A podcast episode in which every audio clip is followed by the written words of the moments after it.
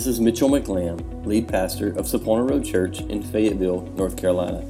We're so excited you found our podcast. Our prayer is that you're blessed by today's message. If you would like more information about Sapona Road Church or would like to give to this ministry, please visit our website at saponaroadchurch.com. We hope you have a great day and enjoy today's message.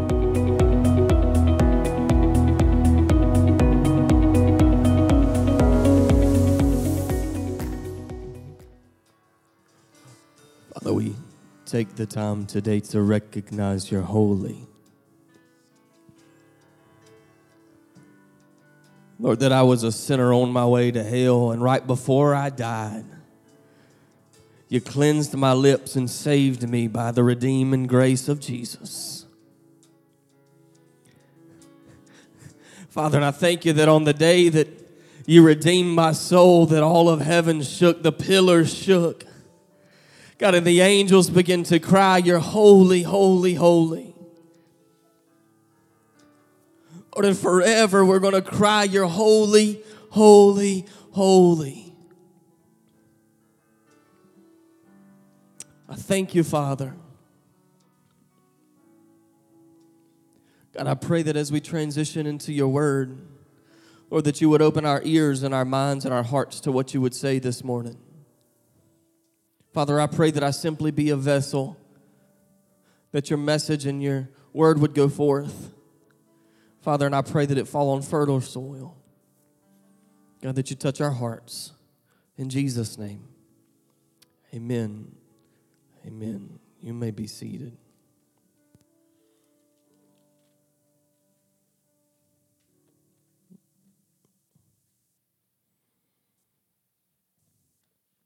Thank you so much, worship team.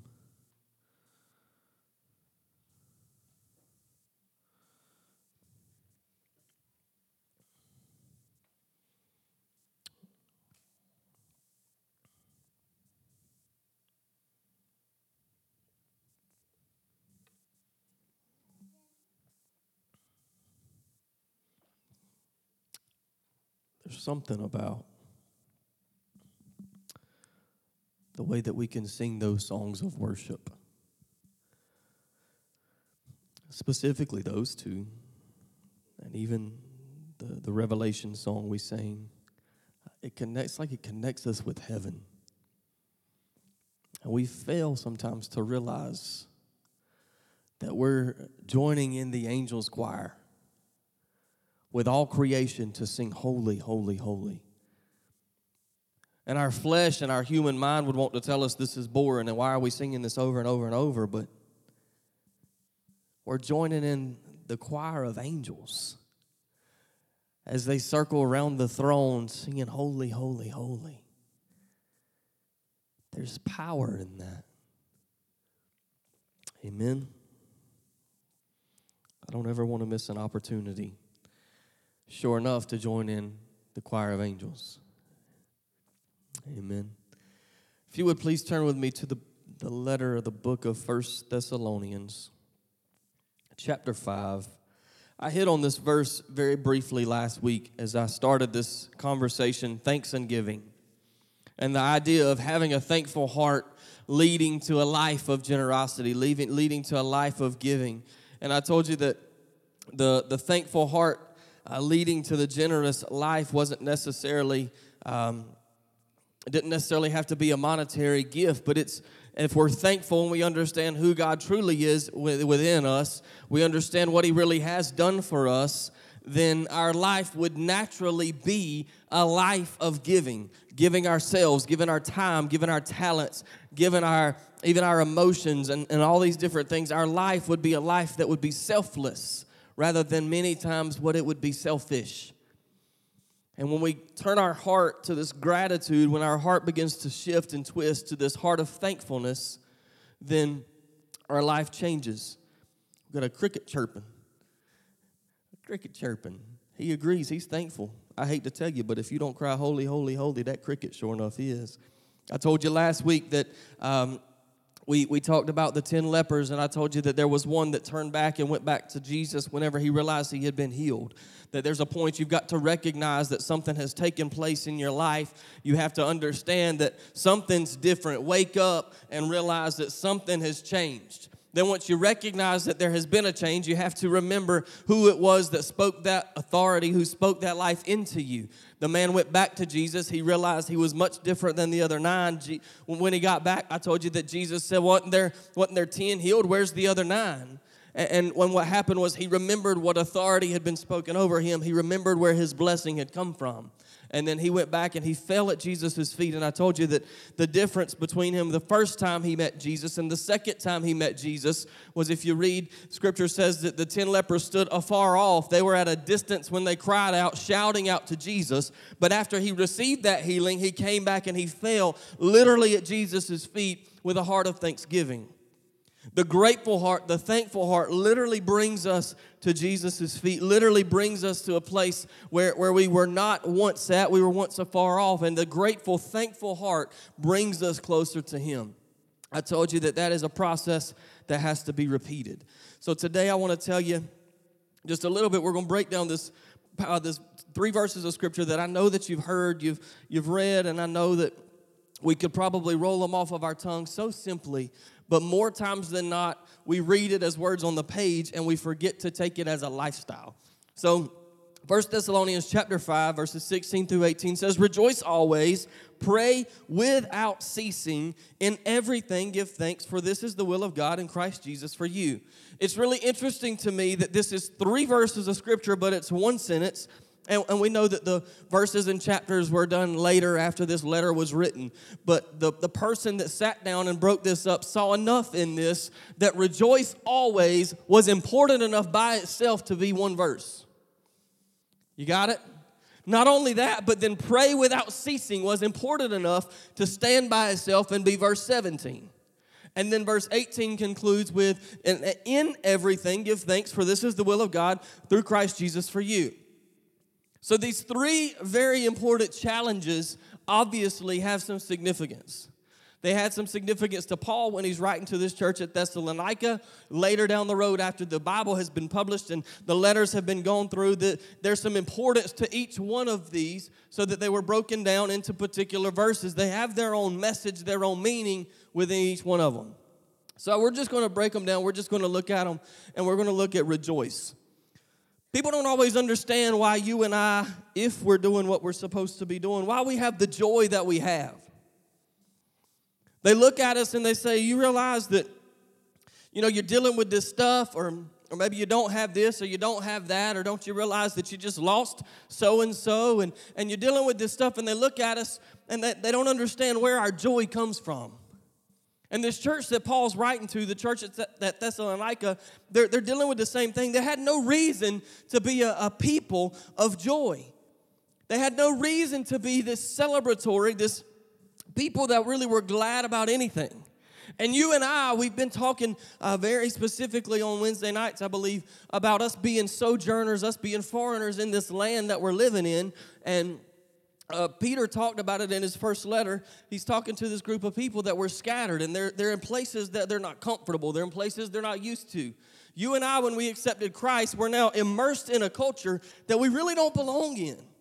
We now belong when we accepted Christ, when we accepted that salvation, and we one day are going to receive our inheritance. We belong in the culture that resembles heaven.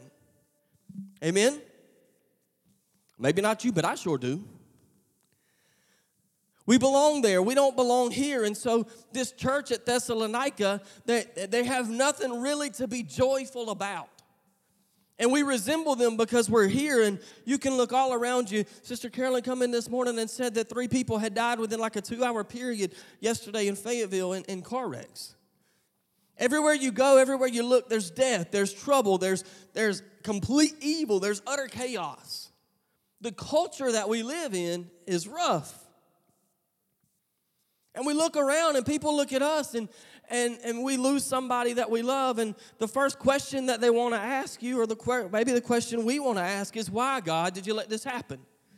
The question they want to look at you and say, How can you serve a God that let this happen? It's not normal for us to have the joy that we have. It's not normal. To rejoice always means that our life literally would be. I, I, tried to put a definition to rejoice, and it's the act of joying, I guess. So, um, if that makes any sense at all, it does to me. But I kind of picture rejoicing as exploding or letting your cup run over of joy. I don't mean that I walk around shouting and singing praises all the time, but it means that the true joy of Christ is in my life enough that my day to day journey it's seen throughout everything that I do. Amen? You with me? We don't rejoice because of our circumstances, we rejoice because of the grace God's given us. He tells us to, Paul tells us to rejoice always. Rejoice always. You ever have them days when you just kind of in a funk? Huh? I know it ain't just me. Them days you kind of get in a funk, and maybe you even put on a smile for everybody else, and then you finally make it home, and whoever just happens to be in your house don't get the smile. I'm just being real. Ain't no reason to beat around the bush. We're human, right? And what happens is, if the Spirit's working within our life, the, the fruit of the Holy Spirit is love, joy. That's interesting that it comes right behind love. It's like the second most important if they had a level of importance. It, it's, it's right behind the love that, that the Spirit builds up inside of us. Joy should be there. So, you and I, when we accepted Christ, the Holy Spirit came in and he re- He's residing within us. And, and if you've been baptized in the Holy Spirit, you should be overflowing. Your cup should just be bursting with the fruit of the Holy Spirit. And so, the Holy Spirit, naturally, as Christians, our life should produce joy. So, what happens? Why don't I walk around all the time bubbly? How do I have days where I get into a funk? How is it that I walk in the house and my face goes,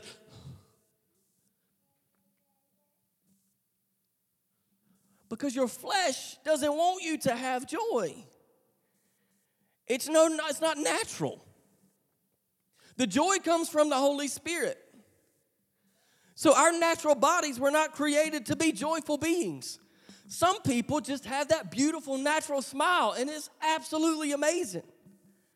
Mitchell's not one of them. If I'm smiling at you, it is very intentional.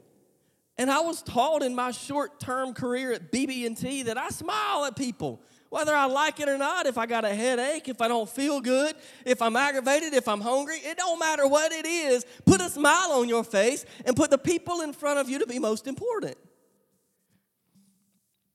The corporate world understands that. And I had to practice self control to put my client right in front of me at the forefront of my mind and show them the utmost joy, the utmost happiness, the utmost respect. Little old lady telling me that she is, she's mad because this, this, this, this, you charge this to my account, and I still have to look at her and smile, ma'am, I'm so sorry. How can I make it better for you? Drilled in our brain, you go to Chick fil A, and I love our three wonderful Chick fil A employees. If you get them to do something for you and you say thank you in this church, they'll look at you and say, My pleasure. You know good enough well I want their pleasure. It's been drilled inside of them to do this. And they do it with a smile on their face. The corporate world understands that we have to, to control our emotions. We have to control the facial expression that we have to put a smile on it and present happiness. The Holy Spirit has wired us, He's producing fruit. If you're allowing the Spirit to work in your life, then naturally there should be joy overflowing out of you. The deal is we allow our self we, we allow our flesh to rise up and rather than practicing the self-control to push flesh back down and allow joy to come up. We did it when we worked for BB&T and we put a smile on our face to, to deal with them little people. And it was our pleasure to hand somebody a chicken sandwich they really didn't order, but they wanted anyway. It, it's our pleasure in those situations, but we won't control ourselves to allow the spirit, the, the spirit to push up the joy to come out of our life when it's not comfortable for us. And so it stems back to this self control issue. It stems back to something that's deeper. Because joy is naturally within us now because we belong to Christ. So if we walk around with a sour face and we walk around with a sour attitude, it ain't nobody's fault but mine. And it's not because the joy is not within me, it's because I'm not controlling self and making self shut up and shut down so that the Holy Spirit can push through and come out. And Paul said, Rejoice always. It was a command. I don't know how you feel about it, but I take the words of this book to be literal. I do my best to rightly divide the word and I read it in context and I read it to be what it is. And I believe that when Paul said rejoice always, it was straight out of the mouth of God as the command to be joyful. Amen? He said, Be joyful, rejoice always. We rejoice because of the grace. And when we will step back and think, Sometimes not with our emotions. Sometimes not even really with your heartstrings. But you step back and use your brain, knowing what you do know, knowing what this word has told us. There's no reason our life shouldn't be full of joy. John said in chapter 16, he said, Therefore, now you have sorrow but I'll see you again, and you will have joy, and no one will take it from you. That was actually John recording the words of Jesus. I'm looking forward to the great inheritance that we've talked about several weeks ago, that, that inheritance that's incorruptible, that's above change and, and decay. I'm appreciative of the power that is within the name of Jesus, that I can speak over situations, I can speak over death and resurrect it to life. Joy is within us. The question is do we depress it down?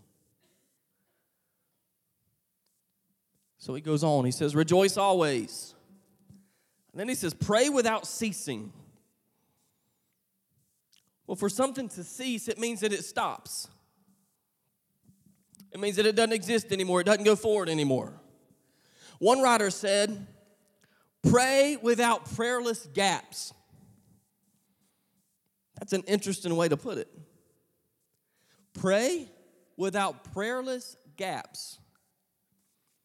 Somebody was asked one day, this, this man of God that had uh, won all these people to the Lord, and they said, Hey, how many times a day do you pray? He said, One. What do you mean you only pray one time a day? He said, Well, when I wake up in the morning, it starts. And it usually don't end until I go to bed at night. And Paul's telling this group of people, pray. We, we've got this idea of this systematic prayer, and we have prayers that we pray for, for different things, and those are great prayers of blessing and uh, prayers of thanksgiving and all these different prayers. But the life that Paul's talking about, what Paul is describing, is not even necessarily words audibly coming out of our mouth. He's saying, live a life that your heart is in a, in a place of prayer all the time, continually, without stopping. Constant communication. One writer said it's not the moving of the lips, but the elevation of the heart to God that brings the blessing. Well, yes and no. I can't walk through my day to day life all the time audibly praying to the Lord. People, you know, they put people in facilities for that. Walking around talking to yourself all the time, and I do it a lot of times. Could you imagine if I was standing there? You think about it. You're standing there talking to the lady at Walmart, the cashier, and sir, so and so and so, and say, Lord, you need to help me deal with this lady right now before I just have a come apart. I don't know what I'm going to do. Ma'am, I don't know what to tell you, sir. So and so says, Lord, you got to handle this situation. Imagine how interesting that would be. He says, Pray without ceasing. Pray without ceasing. It literally means pray without stopping.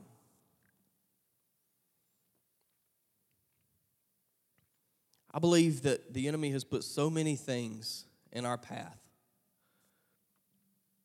I'm not over spiritualizing, I'm not trying to give him credit for anything at all. I'm just saying life is busy. And if the enemy could get our mind at all away from our focus on God, he's accomplished his goal. Sure, he come to steal, kill, and destroy, but it don't mean that he has to literally put a bullet in you to kill you. All he have to do is all he has to do is take you away from your lifeline, from the life source. God ain't going nowhere. He can't touch the Father. He can't move the life source. So all he can do is move you and me and disconnect us from the life source. And so whenever he is successful on changing my, my thoughts and my processes, making me mad, and somebody telling me my pleasure, and I know good enough well it ain't their pleasure, and I'm frustrated and they're frustrated, whatever it may be. When, when the enemy puts something in my path to distract me that changes my thought process, he succeeded.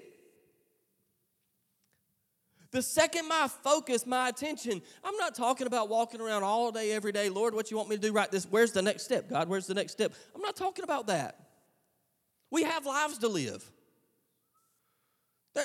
We, we can't walk every single step asking God, where are we going? You walk knowing that your steps have been ordered and you're walking in obedience. You're in tune with the Holy Spirit, following that leading, that nudging. But when we separate ourselves from the life source, we don't no longer have a leading and a nudging. And Paul says, pray continuously. Don't stop. And the writer said it's not necessarily the words that are coming off your mouth, but it's the elevation of your heart. It's the heart of prayer that we walk with constantly. What's interesting is if we walk around with a heart of prayer, if we walk around, I don't care if people think we're talking to ourselves, if we're audibly play it, praying from sun up to sundown, you think about it, and you tell me if I'm wrong. If you're living a life of prayer, why in the world wouldn't you rejoice always?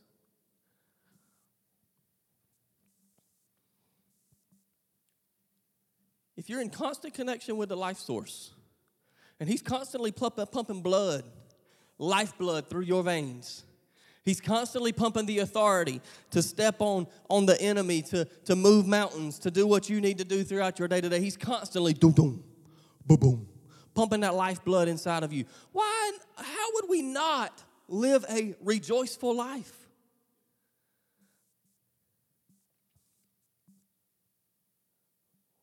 When we pray without ceasing, we rejoice always.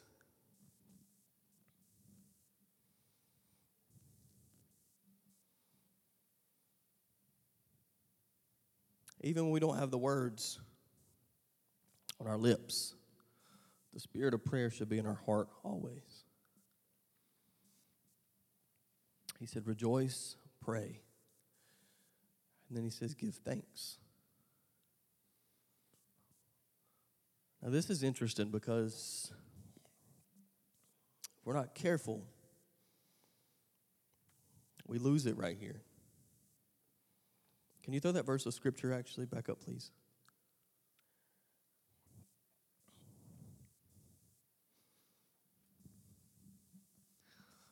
What's this word? Huh? Is it for? It's in. God doesn't tell us to give thanks for everything. That would be a big pill to swallow. I'm sorry, I'm not going to be thankful when I have to go through a sorrowful situation. I hope that I learn lessons uh, on the outside, and I believe that if you look back, you can figure out something that you gain from every season. And I'll be thankful for whatever it is that I learned. I have a hard time being thankful for the heartache to get through the season. And I'm, I'm, I'm so thankful that he didn't say, be thankful for everything. For everything, give thanks. Sometimes life just happens.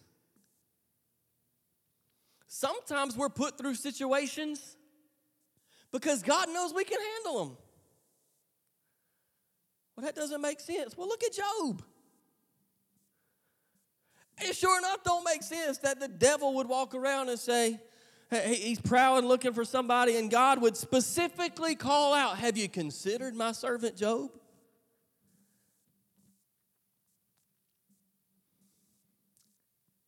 It's not that the devil wanted to attack him and God finally let down his defense. He looked at him and said, My man's strong enough. Hey, have you considered him? And he lost everything he had. He lost his family, he lost his livelihood, he, he lost his home. He, his body was beat and bruised by the boils and the disease that struck him. Why did God allow that to happen to him? Ask him when you get to heaven.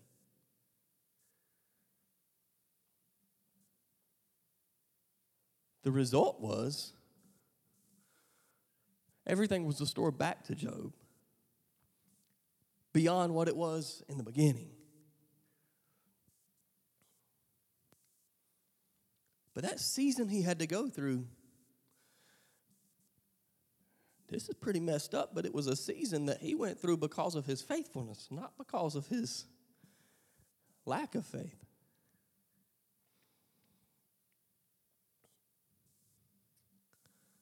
One man said, If I know that I'm not in a season of trial and I'm not struggling, I go fall on my face and repent. When I'm struggling and I'm dealing with junk, I lift my hands to the Lord and I'm thankful because I know I'm making a difference.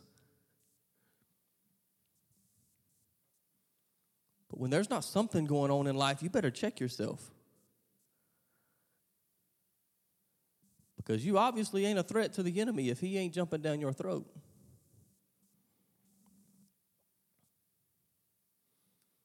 But he doesn't say for everything give thanks, he says in everything give thanks.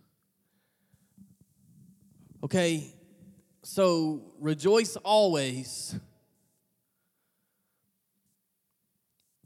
Always would be a series of time. Correct? All the time praying without ceasing without ceasing that word would be a series of time the, the greek language actually for that um, it's kind of interesting the same word that they use without ceasing or continually is the same word they use for a hacking cough i don't know about you but i can't stand a hacking cough it just keeps coming and coming and coming and coming right that's the way our prayer life should be it shouldn't stop regardless continually or without ceasing, whichever translation you want to read. Either way, it's a series of time, correct? You rejoice always, you pray continually. There is nothing about a constraint of time in that third command. It's all about circumstance.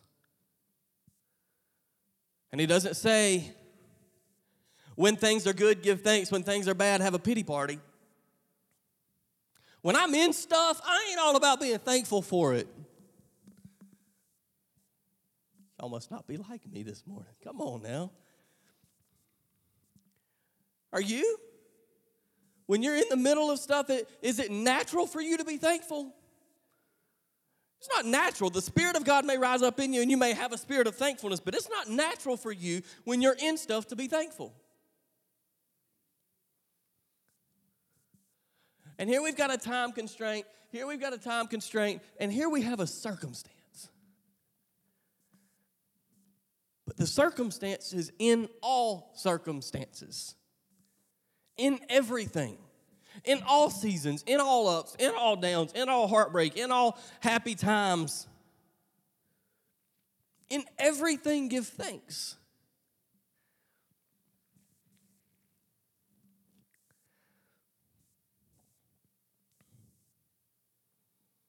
How can you do that? Well, Paul said in Romans chapter 8, because I'm rejoicing always and because my prayer is continual, hopefully I'm connected to the life source and I understand that He works all things for the good of those that love Him. Amen. Although I may not feel like it when I'm in something. I ain't trying to thank him for nothing. Sure, I told you last week, There's times I can put a, there's a certain song I put it on and I can just sit there and count my blessings and, and I'm so thankful for everything that He's given me. This is not talking about praying specific prayers. It's not talking about rejoicing a certain way. And it's not talking about giving thanks at certain times. It's living a lifestyle that is joyful, putting your flesh down deep so that the joy of the Holy Spirit can rise up through you. Praying a prayer, having a heart of prayer that begins from the time you wake up and ends the time you go to bed. If we ever make it to that point where we can push all the distractions of our mind out, having the joyful life is the easy part. But it's not about giving thanks for anything, it's giving thanks in everything. And Paul's telling these people change your heart, have a grateful heart in every season, in every circumstance. Sure, I'm not thankful when something bad happens. I'm not really thankful. I, am not even really excited about the season that I'm in. But I can know that He works all things good for those that love Him. And even though the season is terrible, I can be thankful. I can give thanks in the circumstance because I know I'm going to come out the other side because He has no plan to harm me, but He has plans to prosper me and give me hope in a future.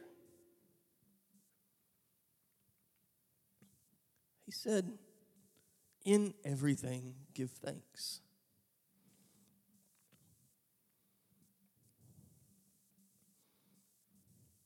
Romans 5, verses 3 through 5 says, and not only that, but we glory in tribulations. Do you glory in your tribulations? He said, We glory in tribulations, knowing that the tribulation produces perseverance. Perseverance, character, character, hope. Now, hope does not disappoint because the love of God has been poured out in our hearts by the Holy Spirit who's given to us. I can be thankful in my everything because even though it's a tribulation, it's producing something that's bigger, that is literally hope coming to me through the Holy Spirit. Would you stand with me?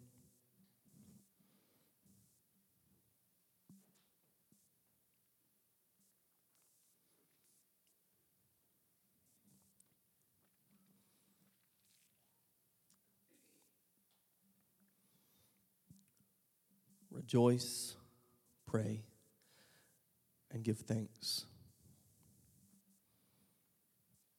I told you last week when we started this conversation that my goal,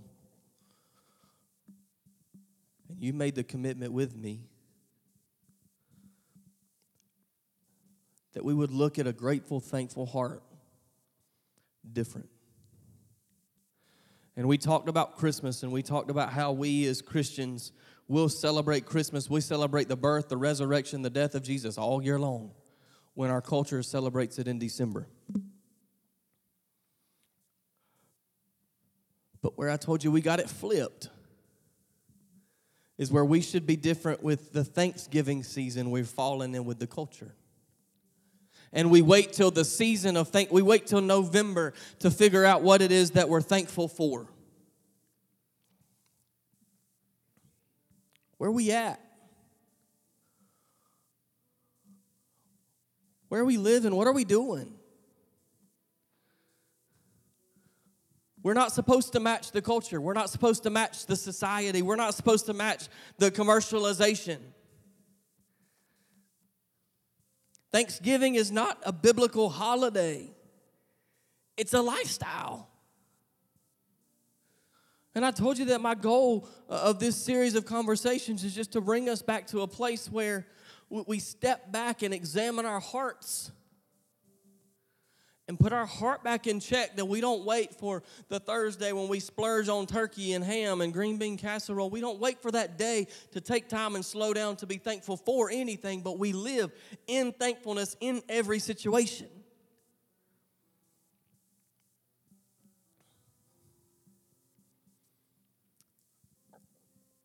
Joy of the Lord resides within us. When we turn our hearts to a spirit of prayer, we push flesh down, the joy comes out. When the joy comes out, our hearts turn to a heart of thanksgiving. Would you bow your head with me, Father? Lord, we hear your word this morning. Lord, you're calling us to check ourselves, to check our heart. God, that in this season that we celebrate as a season of thanksgiving, Lord, we would take a step back and examine the rest of the year.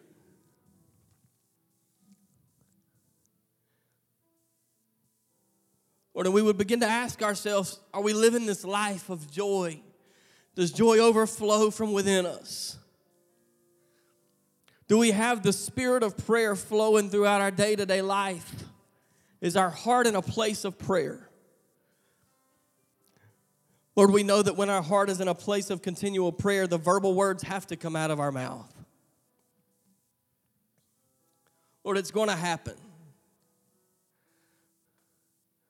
God, but are we giving thanks in every circumstance? Lord, your expectations of us are not that we give thanks for every circumstance, but that we give thanks in every circumstance. Touch our hearts, Lord. Convict us, God.